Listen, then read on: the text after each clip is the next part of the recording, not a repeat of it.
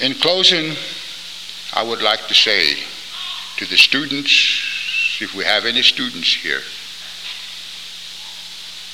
sometimes people misunderstand me. I am not against education, but I am against brainwashing.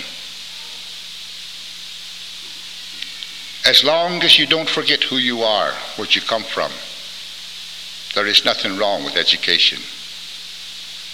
But if you forget that you are Indian, if you forget your own people, if you only learn one way of life, you will never be no help to me. But if you know both ways of life, if you think that I should be condemned, you can go ahead and condemn me.